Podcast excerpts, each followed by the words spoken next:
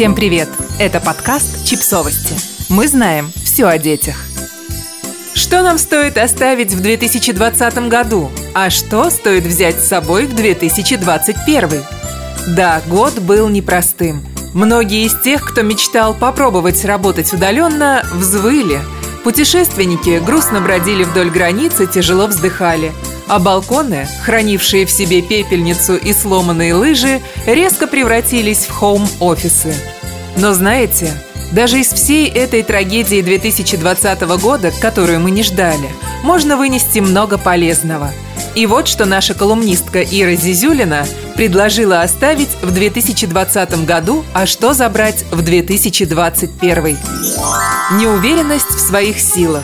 Это касается и детей, и работы, и отношений.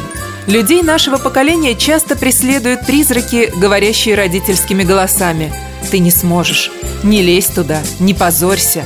И мы опускаем руки даже там, где все бы получилось. Так что давайте оставим всех этих призраков неуверенности, синдромы самозванца и прочую муть в прошлом. Оно только мешает. Супергеройские амбиции. Все мы хотим быть суперродителями, лучшими работниками месяца, шикарными любовниками, заботливыми детьми и так далее. Возможно, кому-то это и удается все сразу, но большинству нужно расставлять приоритеты. Давайте оставим в 2020-м отчаянные попытки успеть все и сразу, и вместо приставки «супер» будем использовать «достаточно хороший». Осуждение. Во все времена разные группы людей, объединенные чем-то общим, друг другу сопереживали и поддерживали. И только самая многочисленная группа населения – родители – вечно от всех отгребают. Предлагаю оставить в 2020 году фразу из серии «Со мной такого не было». Вы просто неправильно делаете, потому что ваш опыт – это только ваш опыт. И в любом другом случае он может просто не сработать. А что же взять в 2021, спросите вы? Заботу о себе.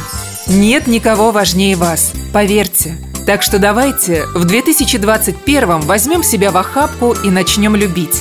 Посетим планово врачей, отдохнем на диванчике, ничего не делая.